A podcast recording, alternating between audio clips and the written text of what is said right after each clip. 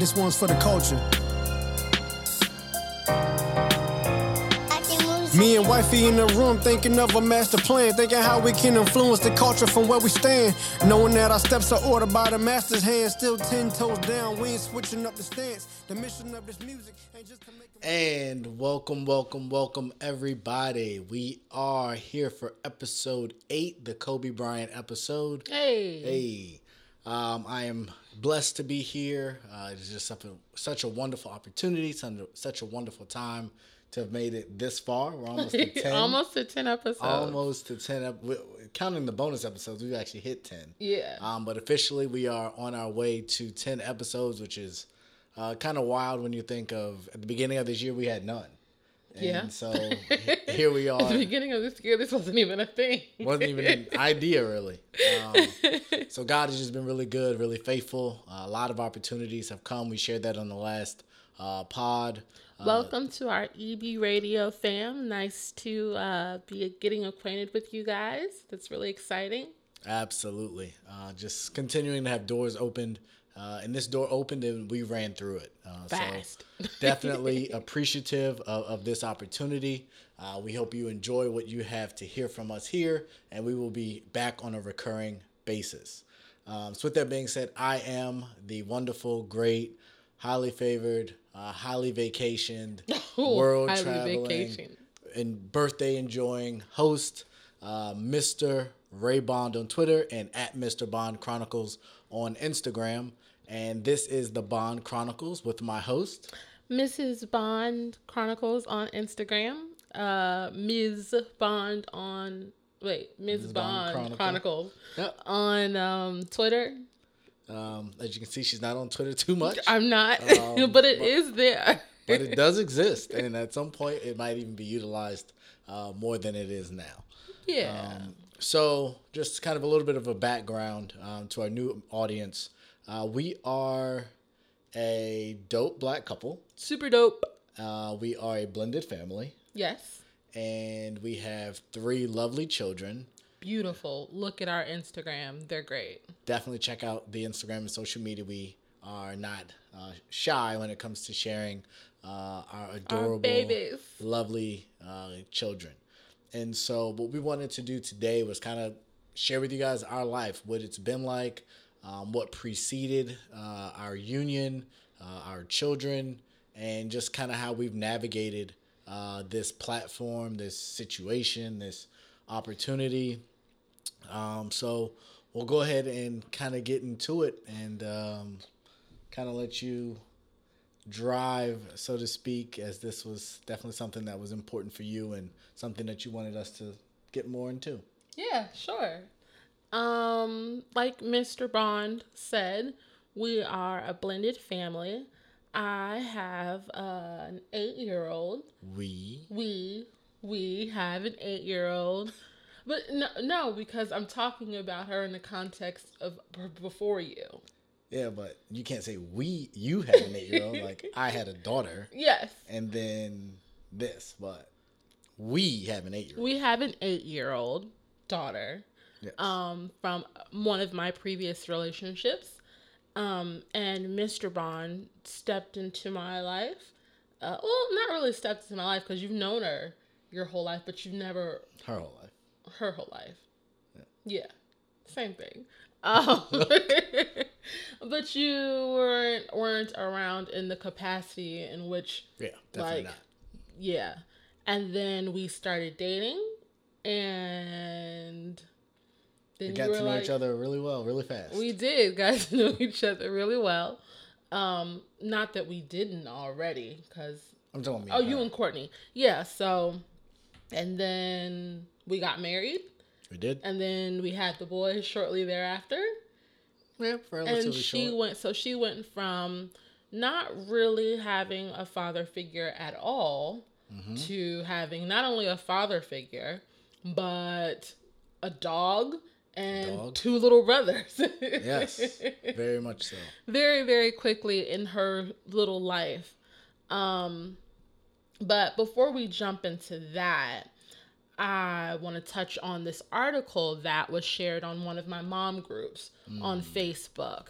And basically, the article, this gentleman talks about all the reasons why, I think it's like the top 5 reasons as to why you shouldn't date people with kids. Is it you shouldn't date, or is it just kind of his perspective? I mean, it was his perspective, but he feels... There were some issues I think are... Universal, yeah. And personally, I feel most of the reasons were garbage. This is good. For what it's worth, and I don't know this guy. If you know that you aren't capable of dating someone with kids, then that's cool with, kudos to you, like, whatever. But the reasons, they just sound, so the 5 reasons as to why not to date a woman with children: I'm selfish, I don't want to be a shuttle, I don't want to be in a position where I feel I have to be there, cannot be spontaneous, and have to hold my tongue. Now, those 5 reasons. I can understand not wanting to feel like you're in a position where you're stuck with this person because the kid has grown attached to you. Like, that's a super valid thing, because one of the main reasons, before us, I was only really in one other serious relationship after I had Courtney.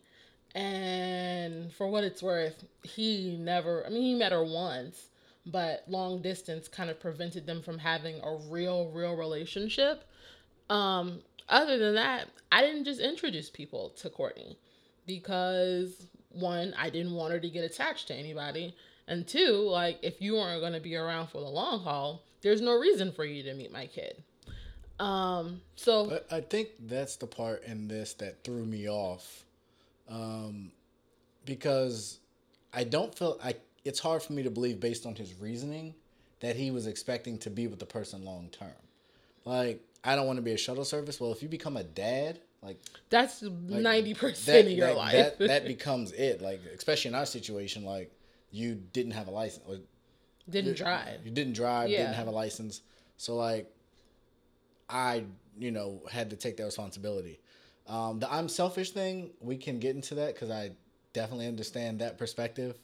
I don't want to be in a position where I feel I have to be there. That's what being a parent is.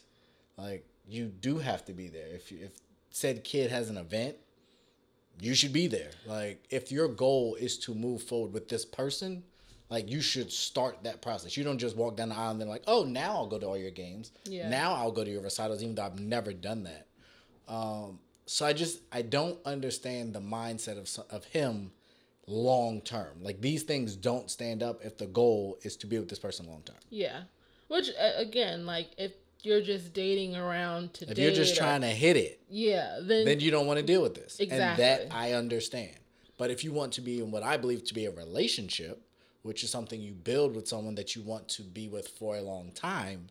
This doesn't make sense. No, it doesn't. And then what was the other one? Cannot be spontaneous.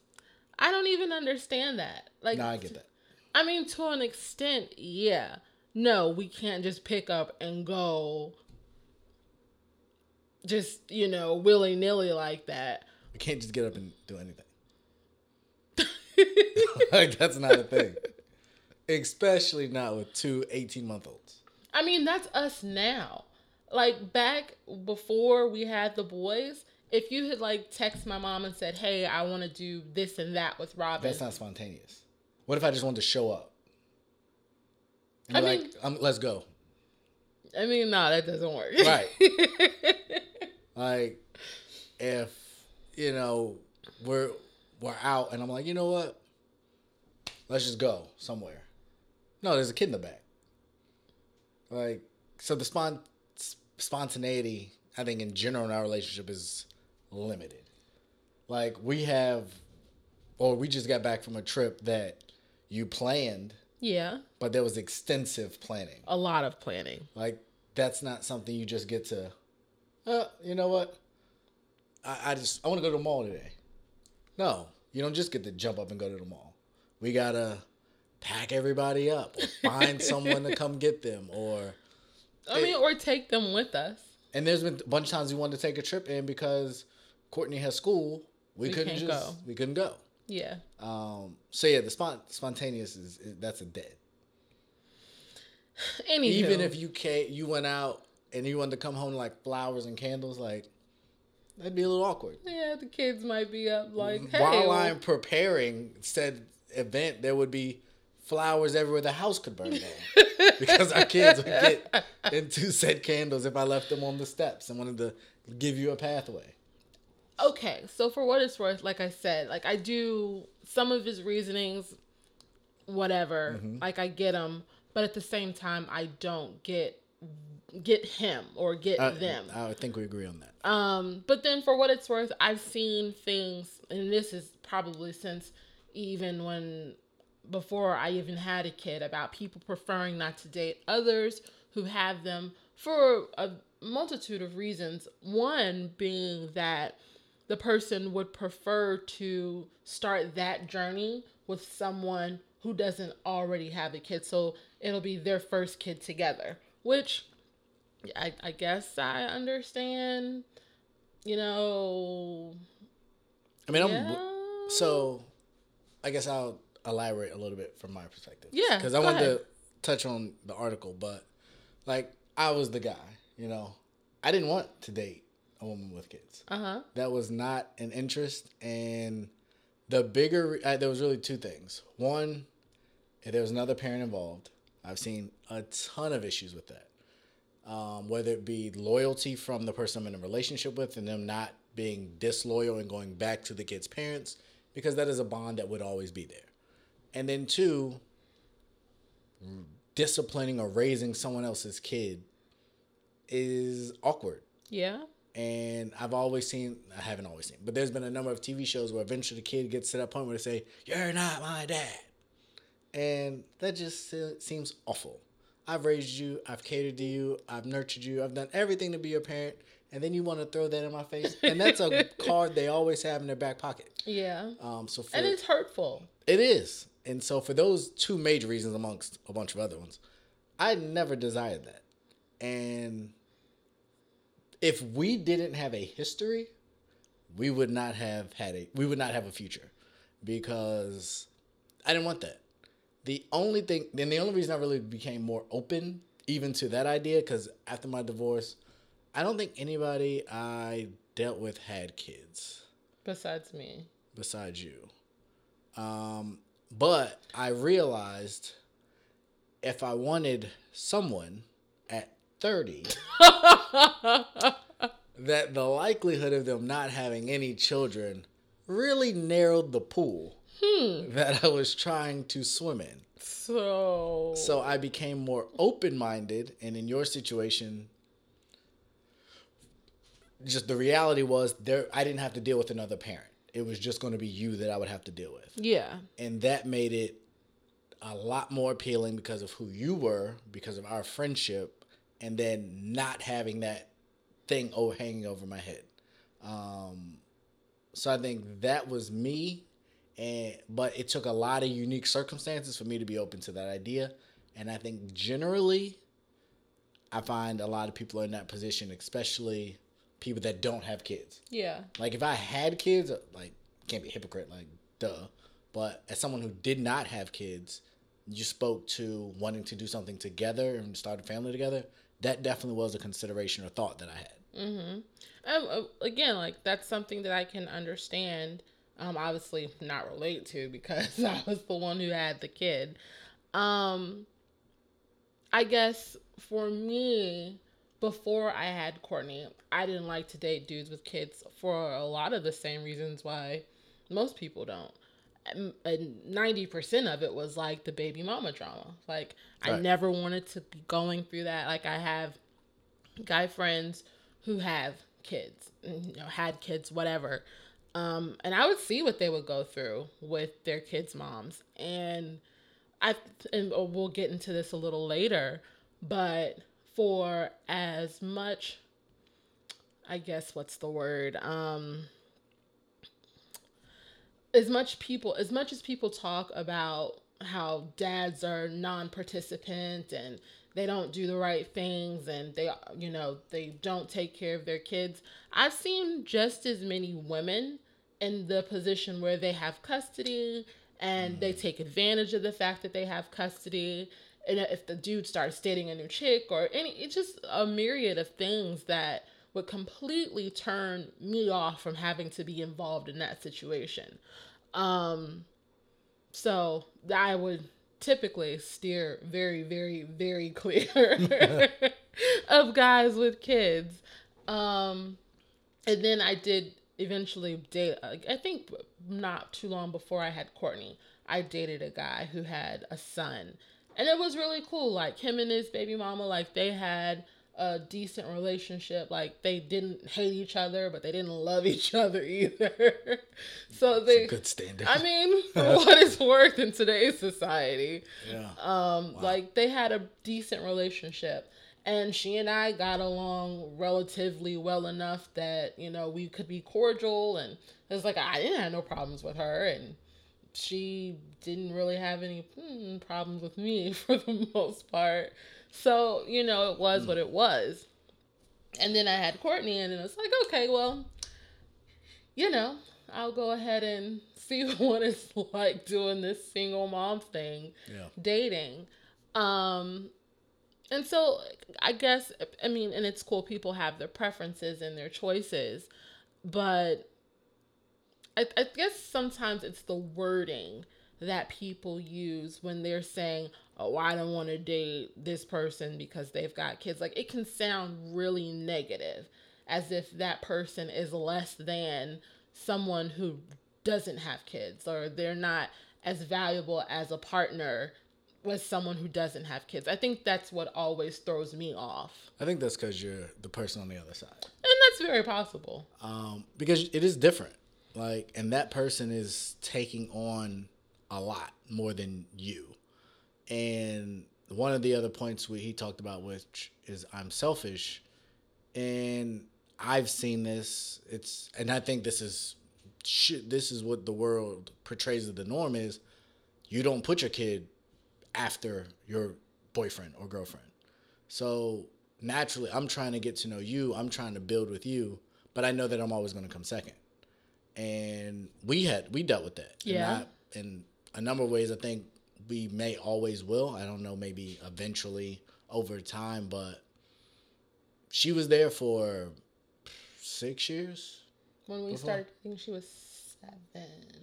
She turns 9 this year. Oh, no, so 6. Yeah.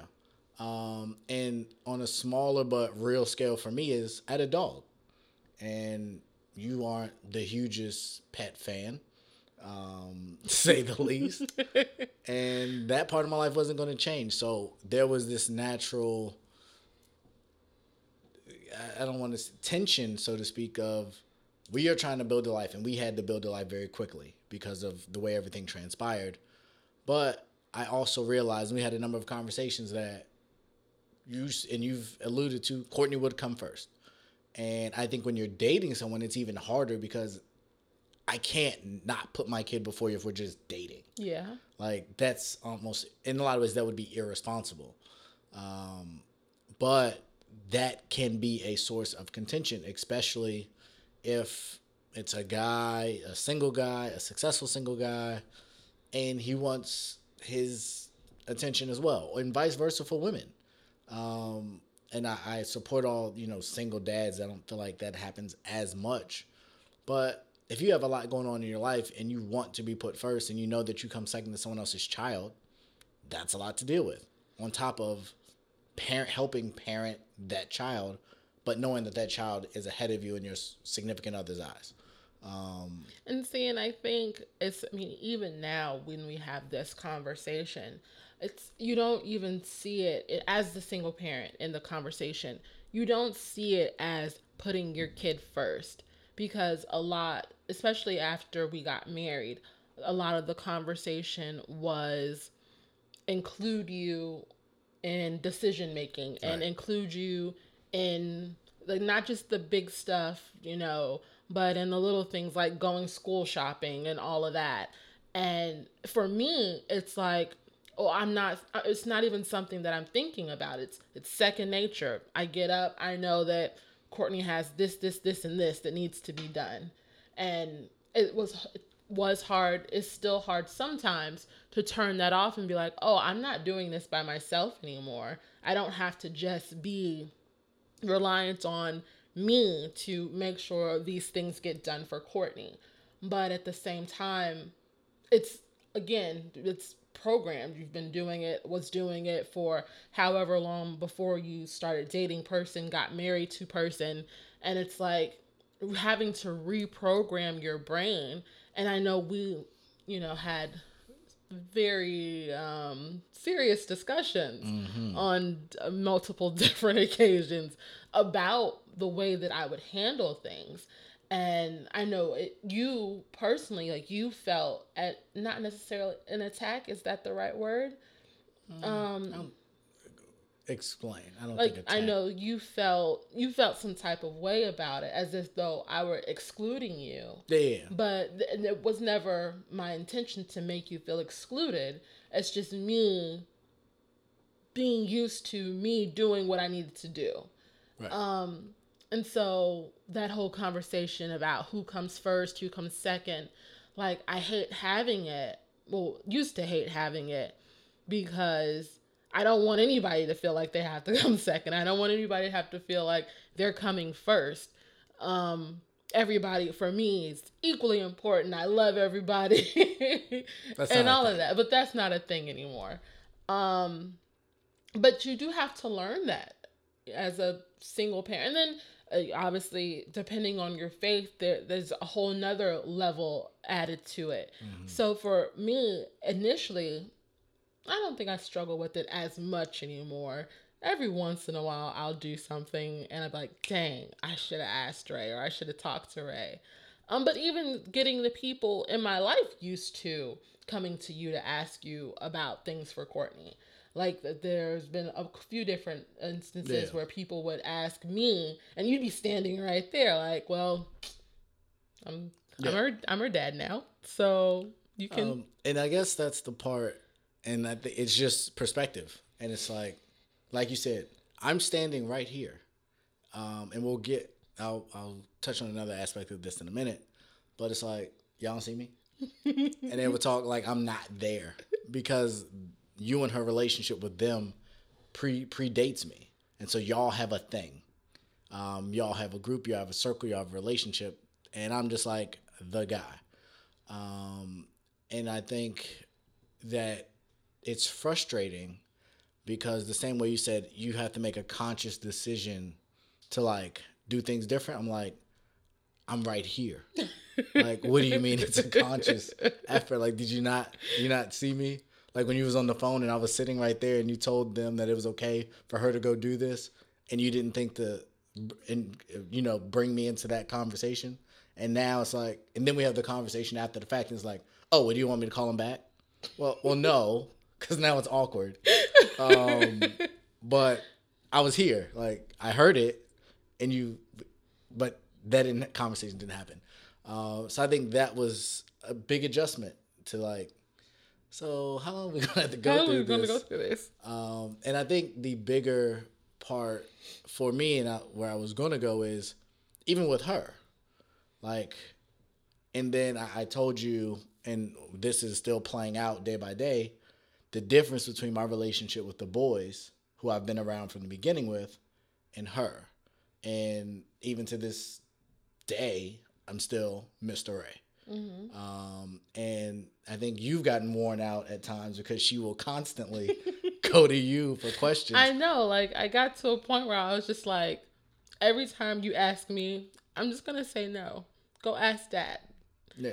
Like, there's been many, many times. Courtney and I are in the same room. She will leave said room to go ask you a question. And I'm like, makes it easier for me. Yeah. But it's just like, that's taken a lot of time. And I think it's still a work in progress for her to, like, God forbid we ever get to a point where she comes to me, like, first. I know. I don't know how I would handle that. I probably would feel some type of way, to be honest. It, I could understand that. But that is, you know, it's ever evolving. And then getting to learn her and know her. It's just for someone that, if you are planning to date someone with kids, I think there's a lot of things that are not thought through long term. Mm.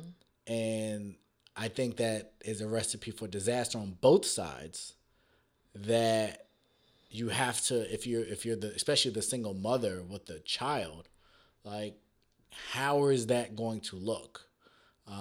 What does that look like specifically for everyone? What does it look like for the other partner? What does it look like for the child? And then being able to walk and work through that. It's just a lot. Yeah, I mean, I completely agree. Our situation was unique because Courtney's dad had passed away when she was two-ish, somewhere in there. And then she never knew him. So, you know, whatever you want to add to that. Like, I remember telling her that he passed away. And I think it maybe registered just a little bit for that age, but it wasn't until she started school that the realization, I think, really sunk in, because that's when she started asking questions. Right. Which is natural if you're seeing other people's dads around. And so at that, and I think, I don't know if it was necessarily a conscious decision, but I did make a decision then, like, the people who I would have around her, the people who would, you know, pick up the slack from him not being around, would be only people who were going to be in her life long term. And at times that was really difficult, because like, it's like, I'm dating a guy, I really like him, but I'm not exactly sure where this is going yet. And I'd like to introduce him to Courtney, but at the same time, he hasn't given me any indication that it's to that point yet. And then by the time I started dating my ex, it was like, it's long distance. And so it really had no major impact on her life. Like, she would see us on the phone. She knew who he was. Like, she would have conversations with him, but there still wasn't like an attachment, a real attachment there. And so when we broke up, for her, it was just like, oh, okay. So I'm never going to go to England now. Like, I'm not going to get to see Big Ben. And I'm just like, no, we can still go. We just won't be going to go see that and him. But then even after that, and I remember even having conversations with you, like, deciding, like, I wanted to do different. But a big driving factor in that was Courtney. Like, I remember, you know, things from my childhood and just the neglect that I felt from my real dad. And then, you know, the men that my mom later married and were father figures, even at a point when they weren't together anymore. Like, I felt that emptiness, and before I filled it with God, like, it was just there. And I didn't understand how to not make it be there. And that was something I never wanted for Courtney. So, like, I remember telling her, it's like, man, I don't know what's going to happen. I don't know what the new way that I'm going to do things, but something's got to give, because, one, this isn't something that I want repeated in court. And I was glad that, you know, we decided to do what we did, and now we're here where we at. Yeah. But like you said, long term, if you're not making decisions based around not just your own happiness, but what's good for your kid, and then also what's good for the person who's stepping into your kid's life, it can just be a whole big super mess. And I think that's also important, because you think in a relationship, like, you and I had to get to know each other on that kind of level. Yeah. Like, we had a friendship, but dating someone and being a friend with someone is two totally different things. Still learning how to do it for real. See a whole lot more than you know existed. There are conversations, things are unearthed, things that maybe haven't been shared with really anyone else other than a really, really significant other that you then have to deal with. I think from my perspective, and I think something that's definitely missed a lot is how parenting beliefs. So you have your belief system on how to raise a child. Mm-hmm. And I'm just hypothetically, like, it could be on whether certain music's played in the house, certain shows are watched, certain lifestyles are around the child, whether church is going to be, or religion or spirituality is going to be involved, holidays, does the Easter Bunny really exist? Does the Tooth Fairy exist? Does Santa Claus exist? And so there's just a lot as far as understanding how the child is now going to be raised. Right. And intermingling two lives, basically. Right. But also understanding that if you were going to bring in this new person into your life, as a parent, you now have to take a step back on some things where you had a desire and a passion to raise your child a certain type of way. And someone else could have a different perspective. So you guys might agree on relationship one to one another. But as far as being parents, because of how you guys were raised, it could be completely different. Most definitely.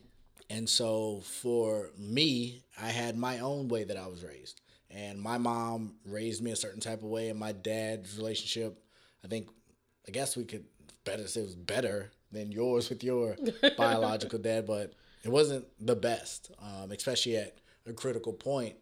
So as far as how to be a dad, we didn't really have that. No, yeah. And so we've really had to figure that out on the fly, and it's more so the models, and we actually talked about this a couple weeks ago in church, is how we are really framing this parenthood. Because there's no real book on how to be a great parent. There is no book. There's no college class that you can take. There's no night school that you can take that says, if you do this, this, and that, your kids will be successful. And when their kid says this, you say this, and this will get you a good result. Like, that don't happen. So it's been a lot to embrace. And I would say, I think we've done a pretty good job. Like, I think you were still doing like the Easter Bunny, Santa Claus thing. And I killed that early. We did have an Easter egg hunt. But we did not celebrate Easter Bunny or anything like that. And which was different for me because, like, we had Santa in my house. We did the Easter Bunny, the Tooth Fairy. Like, and I was cool with all of those things continuing. Yeah. And you were just like, eh. Like, I think I painted Easter eggs one time. I don't remember doing Easter egg hunt. Like, ever. And if it was a long time ago. And like we said, we did it, but I wasn't super motivated. I think it turned out well. It was fun for the kids. But like I said, Santa Claus and some of the other stuff, or another big holiday is Halloween. Where I come from and my background, they don't do that. We go to church for Halloween. Other people don't. And so it's one thing where you and I can say we don't need to necessarily celebrate Halloween, but for a child and explaining to them why like that's different, especially when that's a part of their life and they've been doing it for so long. And I was like, oh, you showed up and now I can't. No, I don't have Halloween. So now I don't get to dress up. Like, what? Right. And so I think we've worked well around it, but I'm sure it's still different. Yeah, most definitely. For what she had been used to. And so I guess even when you talk about adding in the different parental views, because like you said, like I had been doing things one way and we had conversations about the way that you wanted to do things, especially after we found out I was pregnant with the boys. We continued to have conversations about the different ways that you wanted to do things. And for me, it was like, dang, what did I just walk myself into? Because again, I was so used to not necessarily being the one with the power is just the best way for me to put it. And it's like, in the back of my mind, he ain't about to come in here and tell me how to raise my kid and do what, you know, I'm still in charge over here. But realistically, in a relationship with someone who you want to have a relationship with long term, that's not how you can think. No. On any level, and not even just about kids, but about anything. If you want to build a life with someone, their wants, needs, thoughts, opinions, all have to be taken into consideration. But again, it was like, no, he did not just come in here and just like, what does he think he's doing? Yeah. And for me, like, I've always had this belief, and I still have this belief, if it's a child and you're in my home, I will be able to discipline you. And yeah. If you think that you're going to come in here and talk all kind of crazy to me, I said on the podcast before, and I'll say it again, I will fight kids. Like, I'm not going to go as far as to say, like, F them kids, but I don't mess with disrespectful children. And for what it's worth, I don't either. Like, I can't do it. Like, it's not cute to me. It's not funny. It's not ha-ha laugh at all. Nah, we're not doing that. Like, I'm not going to argue with you. I'm not going to debate with you. We can talk. Now you can share your opinion on why you feel that way. But at the end of the day, if you want to live here, then not if you want to live here. You got to assimilate to the rules of the home. Assimilate. So that is another issue. And I know you've talked to some people, and everyone doesn't appreciate or support other party disciplining said child. Yeah, I remember when I told whoever that you had spanked Courtney. Like, the look that they gave me was like disgust. Like, they couldn't believe that I let you do it. And I was like, I mean, he's her dad now. So what else, you know, if we believe in disciplining the kids, it's not just going to be me doing it. Like, he's going to do it as well. Plus, I'm a better discipliner. Whatever. And like, there's this whole stigma, not even because like, I know where the stigma comes from. There are enough bad situations that you see on the news where some woman or some man has let someone else come into their home and abuse their children. Mm. This ain't it. There's a difference between abuse and, discipline. And the idea that I was going to let you be her dad in some aspects, but then not be her dad in other aspects, to me, that didn't make sense, because I don't want there to be any limitations on what she feels about you. So why would I then limit the interactions of what you guys can have? Like, from disciplining to, rewarding, every level, you're supposed to be involved, just as you would if you were her biological dad. And then they were just like, well, biological parent, don't even spank the kids. And I'm like, oh, well, that's setting yourself up for disaster. No, whatever. It is what it is. And it's a decision that they've obviously made within their relationship. And I'm not going to judge what other people do with their, significant other, whatever, and their kids, because quite frankly, it's none of my business. But it was just the way that they responded. Excuse me. They responded to me when I said that, yeah, Ray spanks the kids. And they were just like, I can't believe you do that. I don't even know how you're okay with it. And I was like, well, I am, because this is what it's going to be. Very true. So I see, and I guess we can get into this part. And although it wasn't our experience, I guess I would be curious to know how. I guess I will share from me. Like, the concept, and we talked about it earlier, of when there is another parent. Mm-hmm. And I have a number of friends that deal with this situation. I've never had any desire to have a relationship with my girl's kid's parent. The other parent. The other parent. Like, I think that's awkward. I've seen a lot of things on the internet that support co-parenting. No, we're not hanging out. Like, when the kid's with us, the kid's with us. I don't want you. I don't want you and your potential other kids.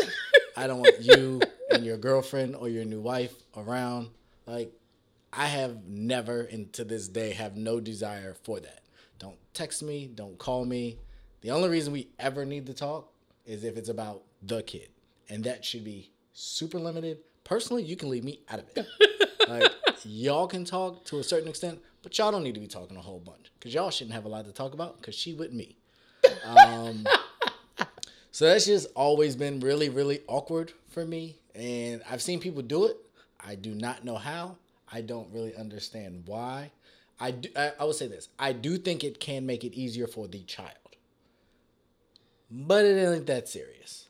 The kid will be raised perfectly fine in our household without you being anywhere near or a part of it.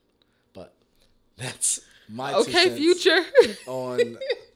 I'm not future because he got a bunch of kids and he's not really there for any of them. I completely agree. But yeah, I guess I'd be curious to know your take on it. I just feel like there is so many minefields to navigate with that. And God forbid that me and him get the beefing and, or he disrespect her. So then I'm in it. I just never You'd rather not have to deal with it at all. None at all.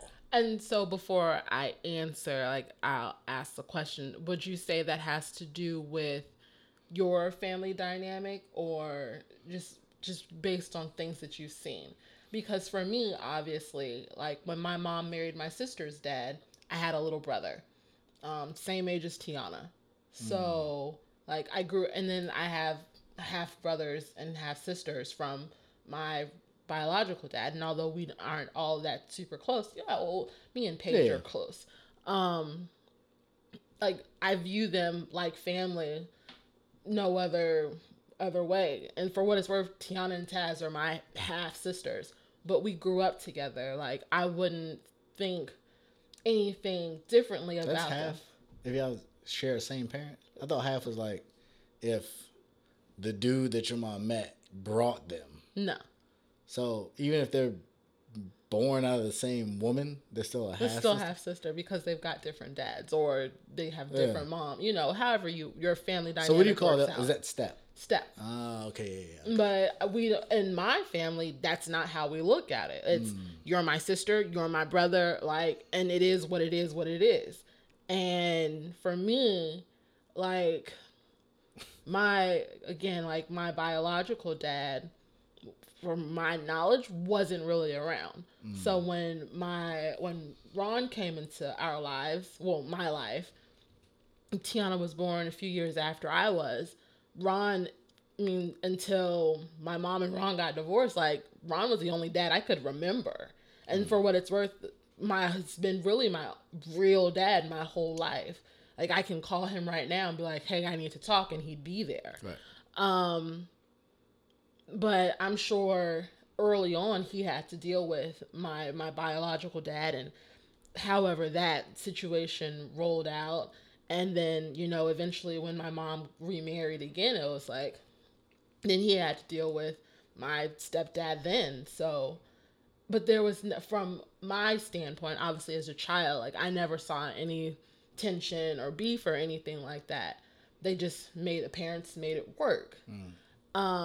Co-parenting to me, and again, like, I didn't have to do it because Courtney's dad passed away.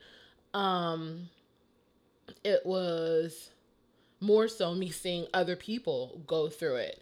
And I know people who co-parent really successfully. Like, they don't have any issues, like I said, with their child's parent, and life is Gucci. But you said was my view based on, like, my life. So I guess I'll give this two sides. I would say no, because I never really had to deal with that on any kind of real level. When my dad remarried, they never had kids. Right. The closest thing they had was his wife had a sister that was, I think she's younger than me, maybe similar age. I don't actually know. And so we have no relationship at all. Like, I don't think I've ever had a real conversation with her. And I've known her, I don't know how long my dad's been remarried, but I've always known her. Like, we don't have each other's number. We don't speak unless we, you know, we're forced in the same, we're in the same environment. And that's really it. Like, I know where she works because she's worked the same place the entire time. And I have no desire to know. So in that, and I feel I'm a lot older now, but had my dad, and maybe it's because of how I feel about that situation. Yeah. But had my dad had other kids, I don't think I would desire any relationship with them. Really? Yeah, like, again, I think a lot of that stems from the circumstances, but for what? Like, I don't. Like, me and my mom are good. You didn't want to be here. So enjoy your life. Enjoy your kids. Don't bring them around me. Like, I'm good. So, and again, like, because I think him and his and I relationship isn't really strong. It's more cordial than, like, in depth. Like, we don't really hang out. We're not really, like, best friends. I think that might be why I had somehow through everything we remained, like, really cool. Then maybe. I feel like you would feel differently. I would, but as a man of principle, I just don't think I would ever desire to get to know your other family.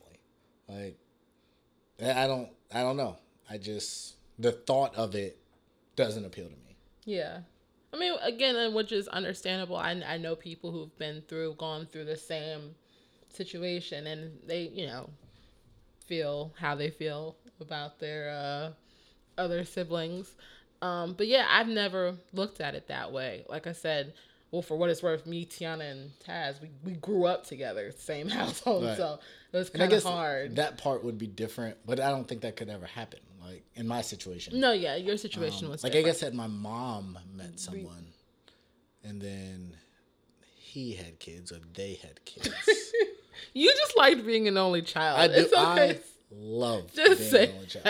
Like, for all those people out there who have siblings, y'all want to talk about how great it is. It's not better than being an only child. Having siblings.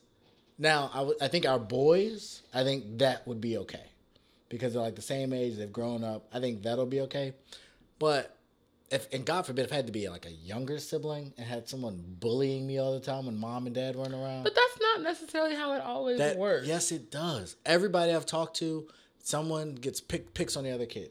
Our two kids are 18 months and they kind of do it now. They do, yeah. And I'm sure it'll just continue to foster into a loving, love-hate relationship because everybody I know with siblings, they talk about how much they love their siblings, but they have some awful stories. This is true because I could tell some sisters stories. Pulling up underwear, wedgies, and all kinds of just stuff that I didn't have to deal with. And I'm great. Christmas was me. Birthdays, me. Family vacation, me. No one else. That explains so much about you, though. I love it. I know you do. I love it. So co-parenting for you is a no. It's just a. I think big God, fat like zero. I said, barring a gravely unfortunate circumstance, I would have never been with someone that had kids and the other parent was like active. And I've always said, like, for the other parent, I would, you know, prefer if they be either be a deadbeat or dead. Like, I did not want that extra headache in my life. And I found the situation. I can't wait to see the comments on this episode. I got to be honest about that. I found the situation that God knew what I could handle. Yeah, and for what it's worth, that's probably true. Because I couldn't really imagine you, for what it's worth, Courtney's dad, like, you and him, it wouldn't have been, it'd have been awful to be 100% honest. I don't doubt that. Yeah. Anywho. Yeah. The other thing that I wanted to touch on as far as this goes is, I guess, because it's not on here. I'm just trying to, because it came to me while we were talking just now. Here we go. Let's go. So we're together. I love you. Oh, you man. Love me. Oh, yes. This is a forever thing. Yeah. But if something did happen, we've talked about it. What would be your expectation of parenting with me later? If, you know, God forbid, and we're not speaking it into existence. It's just, conversation. So what do I think I think it'd be awful. Do you really? I do. I'm somebody who went through a divorce, and it cost me a lot of money, and I'm still somewhat bitter that given the circumstances of my divorce that I was the one that had to pay money, pisses me off. So given the circumstances of us not working, I imagine it would be a similar situation where there was some level of infidelity or something crazy. And so at that point, if I was then forced to pay child support to help support children that had a happy home that was ruined by someone else, I would be super bitter, and I would do as minimal as possible that the courts required of me if we went the court route. So I would imagine that there would be some kind of split in custody or whatever, but I think that's BS because once kids get in school, they can't be going back and forth during the week. So then that means someone's stuck with weekends. And if I was the one stuck with weekends, but I'm paying for a full month of child support, then I'm going to be upset. So naturally, there would be a lot of that. And then just since we're hypothetically going through this, in my experience with you, you haven't always picked the best men. Ah, this is true. I mean, for what it's worth, this is true. So, those jokers would now be involved in my children's life. And that would piss me off as well. Because I don't know at that point, who knows how old we'd be. So, hopefully, people would be more mature and stuff like that. But the environments that they would be in, the things that they're being exposed to, likely would not be things that I would be happy with. So then when I did get my children and they start potentially doing or saying things that I don't like, I would be even more angry because I'd be like, that didn't come from me. And so I just think on so many levels, it would just be miserable. And I have no desire to figure out what that life would be like. But for what it's worth, it sounds like you would be the one making it miserable. How? So flip it. If the kids are here and you're paying me and I can move on with my life, it'd be better. Oh, okay. So as long as you, I guess, don't end up with the short end of the stick, 100%. Great. Absolutely. Within reason. Within reason. I'll be honest. I've never played the scenario out in my head because we're going to last forever and our marriage is going to be great and we're going to raise our kids together forever and it's just going to be cool. But if, something did go down and, we decided to part ways, I'd like to think that, and maybe this is naive of me after listening to your answer, that because at minimum, we've been friends for a long time. I feel like we could at least fall back on that friendship a little bit. If we're getting divorced, that friendship is dead. I mean, for what it's worth, it doesn't have to be dead forever.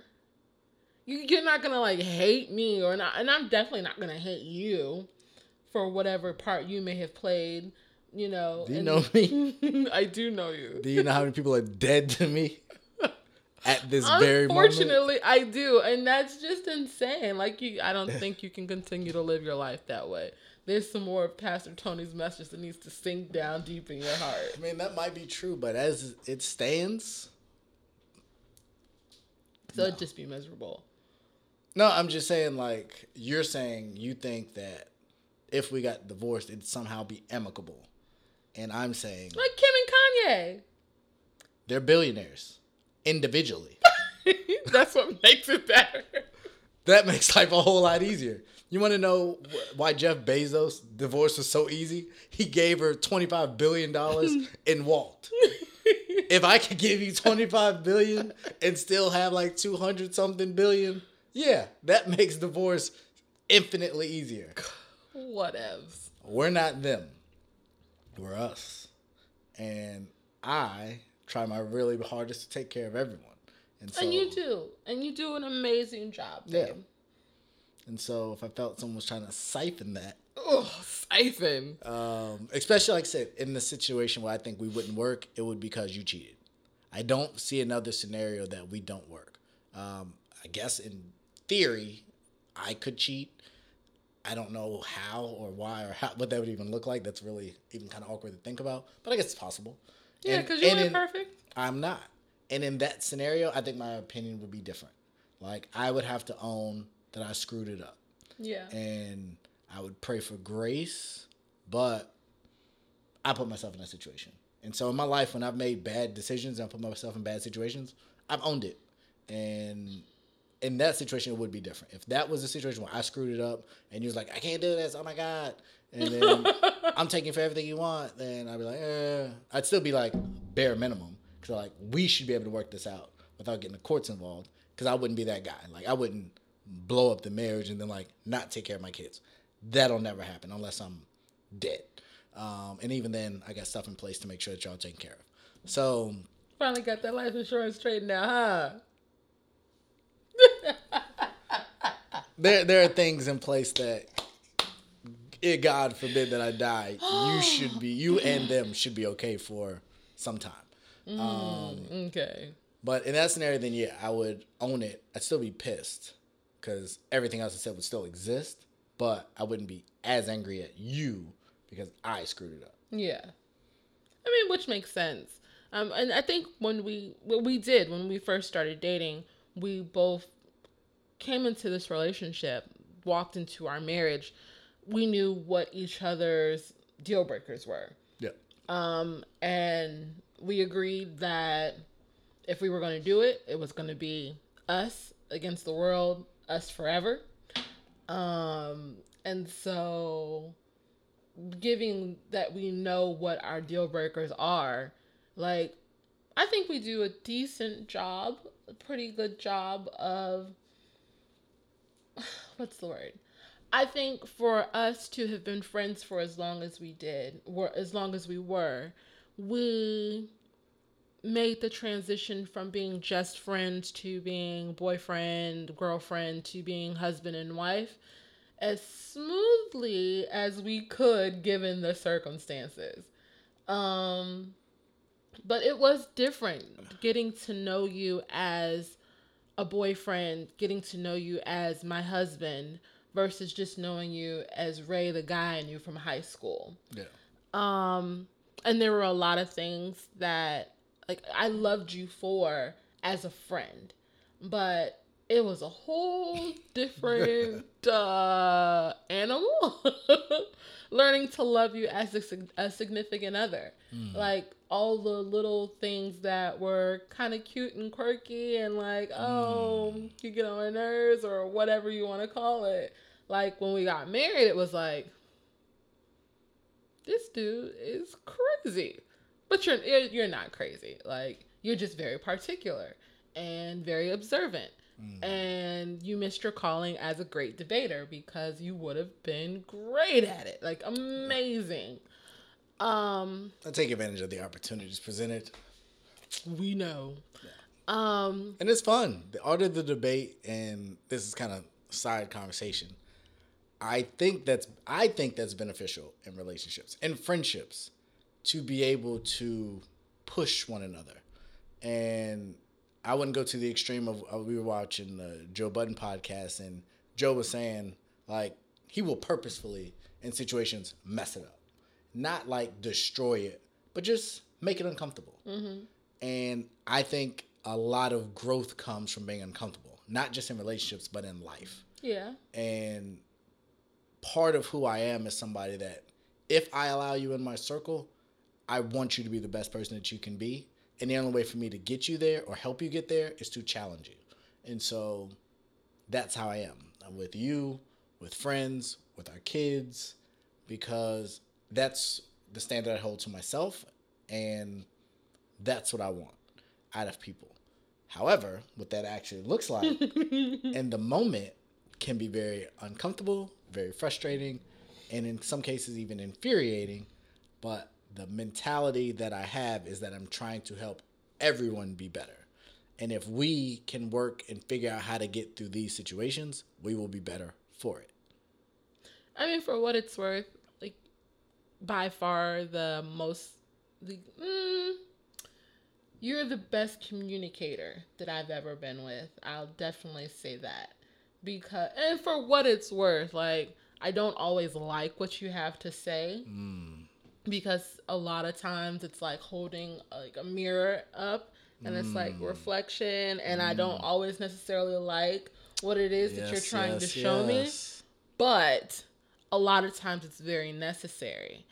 And I think as a couple trying to blend a family, that can be even more difficult because in some conversations I know I've said that I feel like you're calling me a bad mom, or I feel like you think I'm like this awful person, when in reality, that's not what you're saying. You're saying, this is what you're doing. This is how you could be doing it better. Let's figure out how we can do it better together. That's not always best received from someone who has been doing it by themselves for so long. Yeah. And it's like, I know it's not an attack on me. It's not an attack on me as a person, as a mom. But when you're pushing, challenging, pulling out the best in people, it can really... it can bruise your ego a lot. Yeah, I can see that. So, you know, like I said, we've worked through it. Like, you know, better ways to talk to me now. And yeah, I mean, you fair. Do for what it's worth, you do. It's fair. And I am still learning better ways to better communicate with you, because for what it's worth, apparently I really suck at communicating at times. I think the times where you struggle to communicate are in emotional moments, where, like you said, your pride or your ego may have been bruised. And the desire or need to just own it or humble is difficult for everyone. No one likes being wrong. No one likes feeling like they failed or came up short or are the problem. And so I'm the type of person that when there's conflict, and we've talked about this on the pod a couple times, I'm pretty black and white on either someone was right or someone was wrong. And so typically, and I've said this maybe on this pod, but just in life, a lot of the stuff I say, I don't just say. Like, it seems like you just made that crap up. But then when you challenge me, I have what I believe to be facts, irrefutable facts, to back up what I'm saying. And so then when little bullet points that just get on your nerves. Right. And so then when I go through those facts, it's hard to refute them, so then you have a choice. I have to now look in the mirror, as you said, and say, that crap he said is actually right. And so either I can agree with him, which is going to stroke his ego, and I have an ego, which people think is a detriment to stroke my ego. But it's really not. Like, I don't hold it over people that, like, I believe I'm intelligent. I do that or speak that way when people challenge my intelligence, or you try and play me like I'm dumb. All right, well, let me explain to you why I'm not dumb. And I'm going to give you an elaborate story as to why I'm not dumb and why maybe the dumb person in this conversation isn't me. It's you. And so words have always been a thing for me, because physical altercations, although I've been in a number of them, that's not ideal. Like, I don't believe typically that solves a lot. There are some scenarios where I think friends and family, and I've fought a couple members of my family in small situations, and friends, I've fought a number of my friends, actually. But those things I think can be kind of healthy. But typically when it's someone I don't know, I'm not trying to fight you. The issue is something over words, and you just got to figure out a better way of being you, because I know the situation. I've proven I'm right in the situation. You just have to own it. So I think our issue comes from you've been a mom, a single mom. You've built a life for you. And I think you're pretty happy with what your life had became pre-me. So to come into this family and to feel like I am critical of you on a lot of different fronts is a lot. And I don't know, and you could kind of speak to this, how often in your life where you've had someone that was checking you, so to speak, on a regular basis, and you had to then embrace it, because it's not easy to embrace for anyone on any level. For what it's worth, the only person I ever really let check me was my mom. And that's mainly because, my mom knows the ins and outs of everything, from the rooter to the tutor. She's been there. I had a friend who, in some ways, could, but the difficulty, even within that, would be how it's presented. Mm-hmm. Because I'm not one of those people who you can just talk to any kind of way. Or I'm not, and then if I feel disrespected, old me, I'm going to come back and you're going to feel some type of way after I get off what's on my chest, in response to whatever it is that you said that made me feel disrespected. Mm-hmm. New me, I can take it more in stride. I can look at what's being said and why it's being said, and take from it what I need and leave out all the other stuff. And for what it's worth, it's something I'm still learning how to do because it's not easy. I'm a very combative person. I always have been. And again, when I feel like I'm being challenged, whether rightfully or wrongly, I'm not just going to roll over and accept that your opinion is correct or whatever it is that you're saying is correct. Because a lot of times what I would do is not necessarily all the little bullet points, but for me, there would be very significant things that in my mind, I've not necessarily tallied up against a person, but little widgets on which I could draw on, that it's you are saying all these things about me, mm-hmm. but what about you? And obviously that's not the best way to communicate. Right.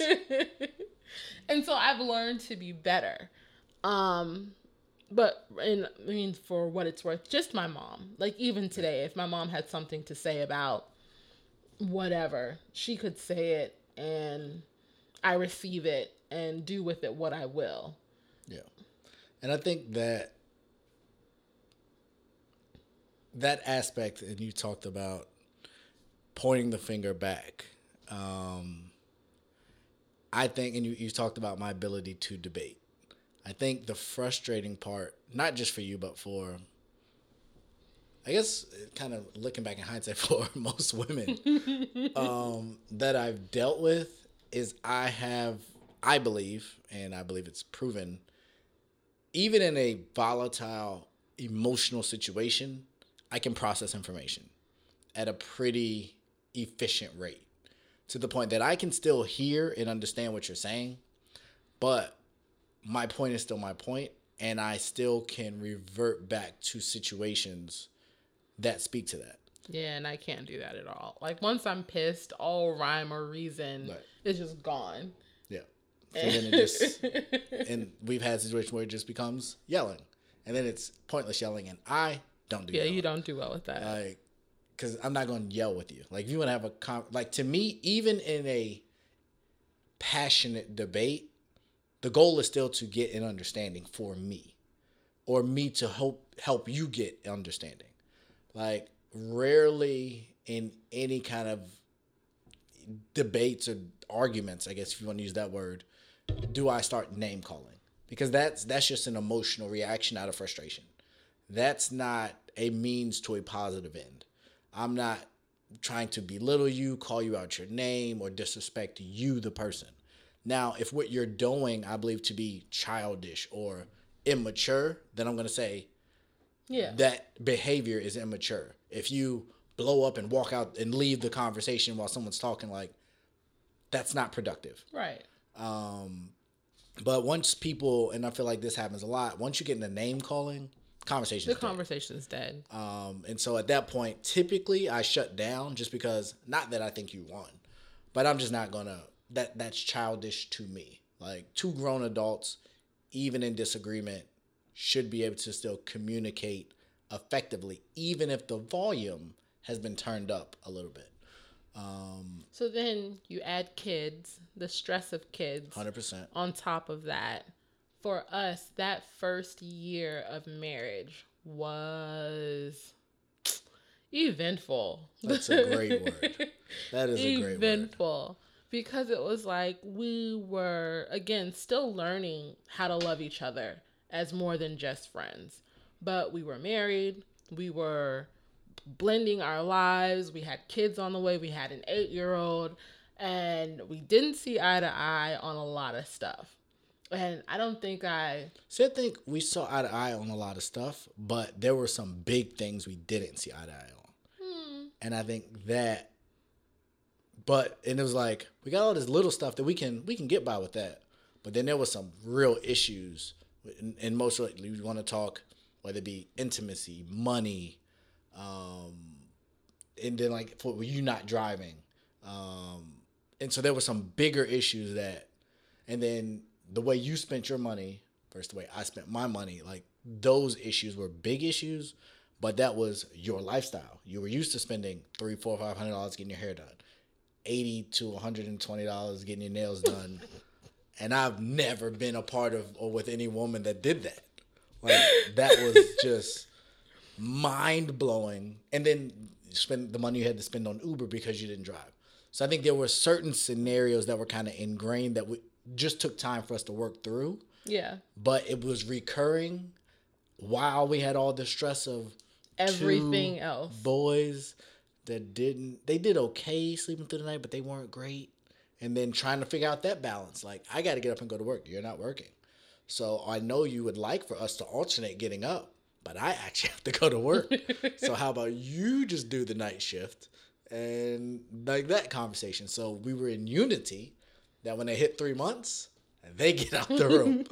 But then you also have to think about the pandemic happened. That is so true. It was like right when we started to get in a place where we were communicating better, and we were starting to manage the whole co-parenting, us doing that together. Boom, we're all locked in the house together every day, all day for like 4 months. Before we were even able to really leave the house. Yeah. And I personally was miserable. Like, I'm a social person. I missed my friend. And for what it's worth, I had just been pregnant the whole year before, it seemed like. Yeah. So I didn't do anything the year before. Like, I was thinking about every concert that I missed. Didn't do the year before. We did a couple things when we was pregnant. What did we do when I was pregnant? Well, one, we were on the honeymoon. We took some other... You weren't pregnant. We went to... Where did we go with Sheena? That's when we went to Cozumel. And our honeymoon. There was little summer honeymoon? They said it at another resort. Yeah, so it didn't really count. It counted, but it didn't really count. I thought that was a separate trip. Nah. But I thought we went to a couple places. No, did we go a bunch of places? But no, we didn't. I don't feel like there's been a time in our relationship we've gone more than 3 months without traveling. Well, it was. It was the beginning of our relationship. We didn't go anywhere, like, from the time I moved in July of 2019 until we took that first trip in 2020. Yeah. Like, we didn't go anywhere. Because, I mean, I was super pregnant, and I was tired, and I know by October. But, yeah, so from July to October, because you were still working up until, what, June, July? Until August. Oh, so, yeah. I don't know. I might have to look at my checkbook. Go look at your checkbook. No, and so it was like we were trying to figure out all these things, right, and then kids on top of it. And again, like I'm pretty sure I've said this before, but if there is anything within yourself that you're trying to hide and not deal with and heal, don't get married, because marriage exposes it all, and then children magnify it. 100%. And it was like there were all these little things that I didn't realize that I had dealt with. And it was like, boom, little explosion here. Boom, little explosion there. Boom, little explosion. And it's like, oh, but he loves me. So, you know, that's cool. Boom, explosion. Boom, explosion. Kids are like, well, I thought marriage was supposed to be different. I thought it was supposed to be so much more fun. And I was like, I don't feel like this is what I signed up for. There are a few times where I was having conversations with myself and I'm just like, I don't know what I'm doing. And I don't think he knows what he's doing either. God help us. And I think, so for me, and it's just kind of who I am. Like, I don't believe in like honeymoon phases. Yeah, because ours was gone. Yeah. And so like, I feel like the best way to have a long lasting relationship is to not avoid problems and not have conversation, or not have conversations.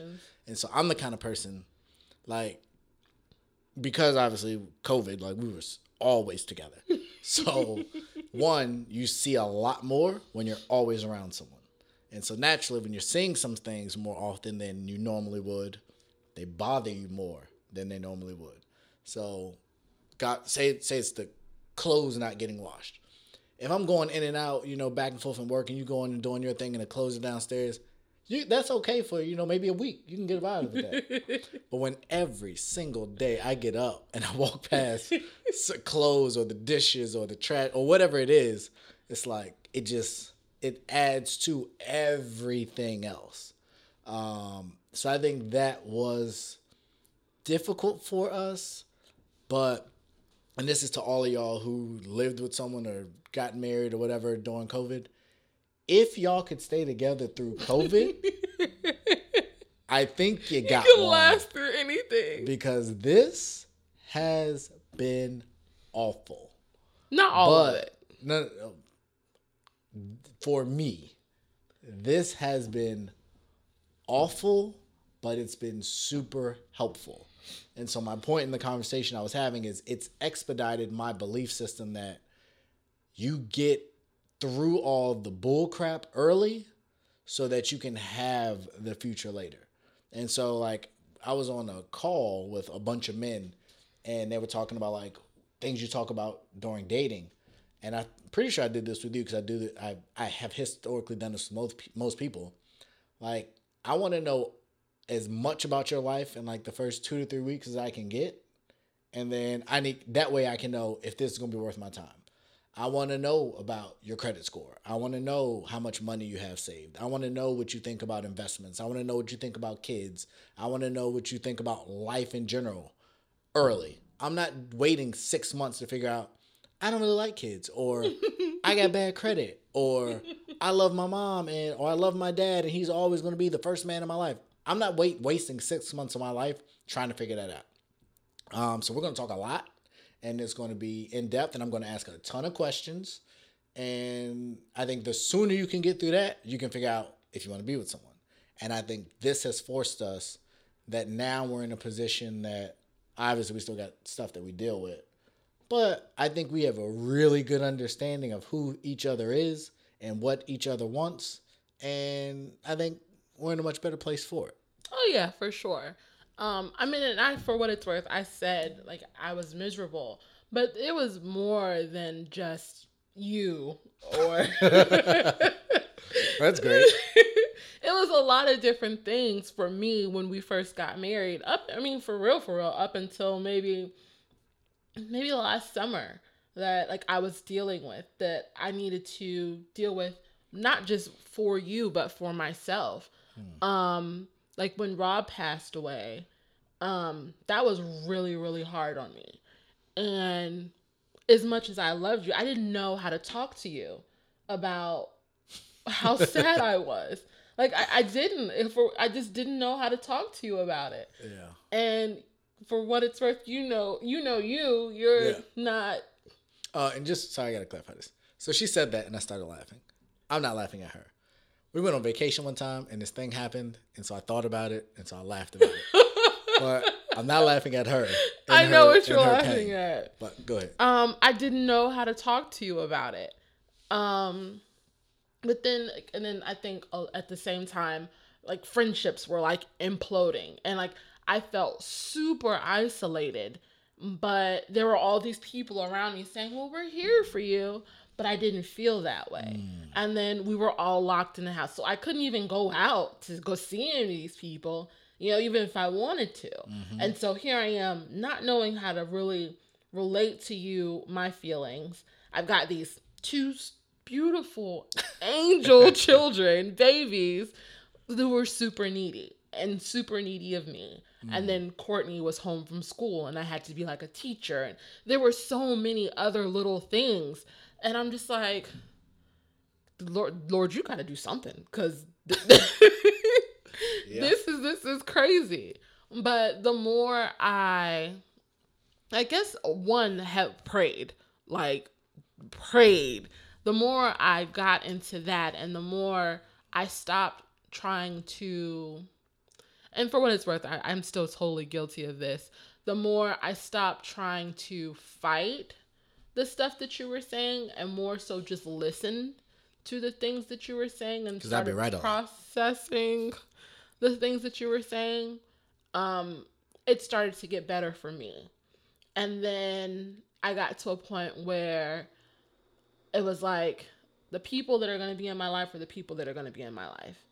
And I know you want to be in my life forever. And I know I want you to be in my life forever. I want to be in your life forever. I want this to be forever. Like, how can I build on the relationship that we had as a friendship before everything else happened, before the kids and everything? How do I start to build on that? Because that person, like 100%, one head over the heels, love with, not, you know, I felt that you had become really critical at one point. And again, it wasn't necessarily you being critical. It was you trying to point out to me things that I could improve upon because you were allowed to check me, so to speak. Just wanted you to be great. I know. You always do, babe. And so hearing you not from a place of combativeness, but hearing you from a place of love, like that is what really started to change things for me. And then just dealing with everything outside of us and our little family, dealing with it as it comes. So then when you roll the kids into the scenario and understanding the hierarchy of this household, like it all just started to kind of click and make a lot more sense and become a lot easier. And again, not to say that we're perfect and everything's like easy breezy cover girl, but you know, we've learned in this year, I guess, because we're coming up on our 2-year anniversary. Yes, we are. Just how to be better at a lot of stuff, talking, communicating, parenting, intimacy. Just a lot. Not too intimate because we don't want no more kids. Or maybe I just don't want more kids. Oh God. We've come so far. Oh man, it's just things have gotten a lot better for us. They have. And I'm super happy about that. 100%. Makes life a lot easier. It does, and it makes us better parents. It makes us, we're able to co-parent a lot better because we're not. not necessarily, because I don't feel like we were ever at each other's throats, but there's like that added, or we're just not, we don't discuss things the same way that we used to, I guess is the best way to put it. That's fair. Yeah. So yeah, for those of you who, you know, dealing with the same stuff, we'd love to hear from y'all, get y'all thoughts, get y'all opinions. It has been a heck of a journey. We are still really, really early on. We're still, like I said, almost 2 years. Yeah. And so it'll be very interesting to see, you know, how we continue to evolve as our kids evolve, as our relationship evolves, as the people involved in our life evolve. I look forward to it. I'm excited for what's to come. For where we've come from, I think we've grown a ton in a short period of time. Mm-hmm. We went from just trying to figure out our own lives to you got like 3 businesses now. I know, and that's super insane. Yeah. When I think about it, when I sit down and think about it. Yeah. We got obviously the podcast, we got the kids, we got trips and life that, you know, that we constantly deal with. We got church commitments and where we serve there, and we do it, and sometimes we don't get a lot of sleep, but I wouldn't have it any other way. Most definitely. I really enjoy our life, even the times when I have to explain that I'm right and you may not be as receptive to it. And even, you know, just where we got to pick up the slack for one another when home projects get more expensive than you thought they were going to get. Oh, this basement. You just stuff like that. So it's been a journey. I'm enjoying it. And that's the other thing, trying to keep a positive mindset through it all, mm-hmm. and understanding that what you're doing is for a reason. Like, we don't just wake up to wake up. I wake up with purpose. When I wake up to go to work, it's for a reason so that I can build a life for my kids, that their life will be better than my life. When we have to have the tough conversations, it's not that I want to tear anybody down. It's so that we can be better equipped to handle what the future has, because what I envision for us is far greater than where we're at. We're going to have better cars. We're going to have bigger houses. We're going to have booming businesses. And we have to be able to navigate all of that and still make sure that we keep one another first. Yeah. And that we can effectively communicate when we have even potentially less time, when we're not in the same house all the time, but stuff still needs to get done. So I'm along for the ride, babe. I told you. Indeed. You know? And so to our EB Radio fam, I hope you did enjoy this first episode. It's a heck of a start. So we'll definitely keep this coming every Monday night for you all. And to the other listeners that we have Mondays YouTube, as well. YouTube, Instagram, everybody on Anchor, Spotify, all y'all, Spotify, Apple Podcasts. For those of you who've been with us from the initial launch to, like I said, episode 8, we appreciate y'all. We really do love to interact with you all. We look for more of that. We still haven't got any haters yet, which, you know, I'm totally fine with that. That time will come. All great people have haters, so we're great now. We just need the haters to catch up. But yeah, that's all I got. Anything else? No, that's all. Just wanted to be a little more transparent with our folks. I know we've covered quite a few different topics, and people are always asking me what this podcast is about, and 100% it's about us relating to the world and the things that are going on around us, for sure. But at the center of it, it's us. Right. 2 people. We love each other. We love our family. And we love God. We love God. Most definitely we love God. Just navigating the world together as a team. So if you don't take away anything from this podcast, definitely take away the fact that we are a team. And if you're in a relationship, obviously your partner needs to be your teammate. And if you're looking for a relationship, look for a teammate. Yeah, that's it. Great. Well, again, make sure that you like, share, subscribe to our comment. YouTube channel. The Bond Chronicles. Follow us on Instagram at The Bond Chronicles, and we have a Facebook page, The Bond Chronicles. The Bond Chronicles. So it's pretty easy to find us. Pretty easy. Spelled normally. There's no crazy letters or any weird stuff. So again, thank you all. We love y'all. Appreciate y'all. Take care.